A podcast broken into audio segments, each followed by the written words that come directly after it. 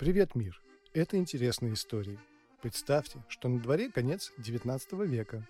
Вы владелец погребальной конторы в американском городе Канзас-Сити. В городе проживает 50 тысяч человек. Ваш бизнес должен процветать в таких условиях. Однако в дело вмешалась хитрая телефонистка. Кто она и что сделала? Об этом наша история. Первые телефоны выглядели весьма странно. Это была трубка без диска, трубку надо было снять, приложить к уху, потом покрутить ручку, и вам отвечала барышня. Помните ставшей классикой фразу «Барышня, барышня, соедините меня со Смольным! Алло, алло, Смольный!» Вот барышня и соединяла. Когда вам отвечала телефонистка, вы просили ее соединить с каким-то абонентом. Станция. Какой номер желаете? Так вышло, что жена другого гробовщика работала на телефонной станции, и когда кто-то просил соединить с погребальной конторой господина Строуджера, всегда как бы случайно соединяла с конторой мужа, а там уже в дело вступали законы маркетинга. Бизнес господина Строуджера с каждым днем становился все хуже и хуже. Клиентов нет, а по счетам платить надо. Элман Строуджер написал несколько жалоб на телефонную компанию, но результатов это не принесло.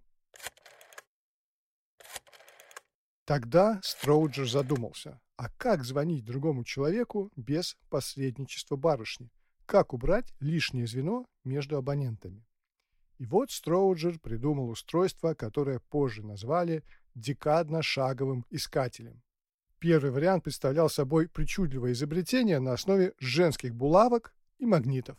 Строуджер подавал электрический импульс, и в зависимости от количества импульсов выскакивала та или иная булавка и замыкала две линии. То есть вот такая вот механическая барышня. Алло, барышня, почему так долго не отвечаете? Свое изобретение Строужер запатентовал в 1891 году, а уже в 1892 году в городе Ла-Порт в штате Луизиана установили первый коммутатор на 99 номеров. Поначалу людям приходилось вручную тыкать пальцем по кнопке нужное количество раз – чтобы облегчить звонки, Строуджер придумал дисковый переключатель, то есть количество импульсов были закодированы в цифрах, и так появился номеронабиратель. Свое изобретение Строуджер рекламировал как устройство, с помощью которого можно позвонить без нервов, очереди и без разговоров с глупыми девушками. Вот так нечестный конкурент проложил дорогу двум изобретениям – коммутатору и номеронабирателю – но его имя в истории никому не интересно, а вот имя Элмана Строуджера прославлено на века. Ведь даже сейчас, спустя 131 год, мы пользуемся изобретением Элмана Строуджера. Вот такая история про хитрую телефонистку и женские булавки. У микрофона был Андрей Байкалов.